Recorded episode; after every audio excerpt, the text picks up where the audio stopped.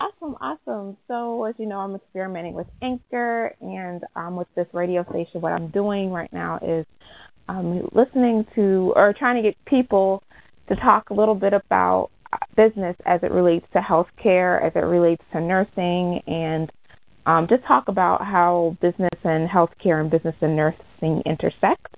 And you, Monica, I love your story for many reasons. Um, I love the fact that you decided for yourself to discover or invest in a workshop related to entrepreneurship a couple years ago. Um, a lot of people are talking about, you know, nursing and entrepreneurship and entrepreneurship and healthcare.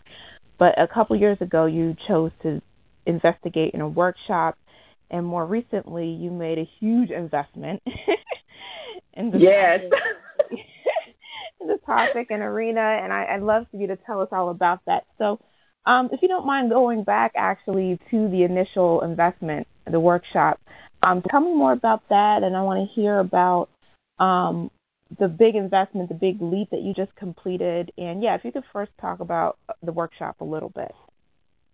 Well, you're talking about National Nurses and Business Association. Is that is that what you're referring to? The, I feel like it um, was like a, a multi-day workshop or course that you took on innovation out of Ohio. Maybe maybe I'm getting my stories mixed up. Um, yeah, I but, think so. Okay. Yeah. yeah. So National well, Nursing well, and Business. Yeah, right. tell me about yeah. that. Okay, okay.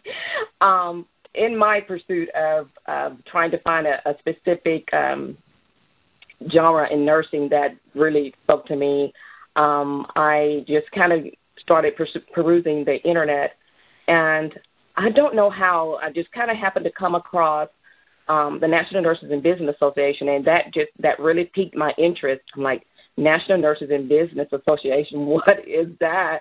And so when I started looking at it further, it was everything that I ever um, dreamt of. I thought um, a program, um, an organization should should be, and so I started immediately. Um, I mean, I immediately um, paid that fee to be a member. Um, last year, I went to one of the um, conventions uh, in Las Vegas, and I thoroughly, thoroughly enjoyed the just being around like-minded nurses who have that entrepreneur spirit. It um, the the speakers were awesome, and it just really fueled um, my interest and let me know that I was really on the right path. and so um, I um, created an account, and because I knew that at, at some point that I'll be um, going into business and starting a, a business, and as it relates to nursing. So um, then fast forward, I I came across as I was been doing my research. I came across um, Drexel University, and I also came across um, that they had this innovation. The master of is a master of science in nursing, first of all, and then not only that, but it was a master of science in nursing designed for nurses who had the entrepreneur spirit and wanted to actually start their business entrepreneurially or intrapreneurially.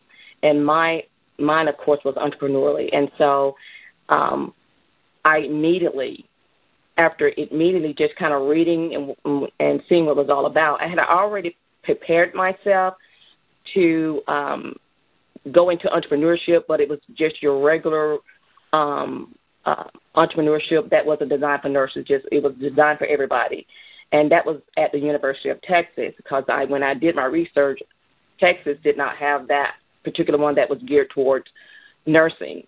And so, um, and I had already applied and paid my fees and already had um, do what it takes, you know, you know, to get a master's degree. You know, you have to write a personal story. I had already had that all written up. So when I came across um, Drexel University, I immediately applied. Just immediately did my personal statements and everything in, and um, got feedback within that week, and I got accepted into the program. So that was in 2015. Um, and so, um, and to, and to tell you guys more, now I'm a veteran, and in the state of Texas, if you are a veteran, um, they they have what's called the Hazlewood Act, and they will pay for uh,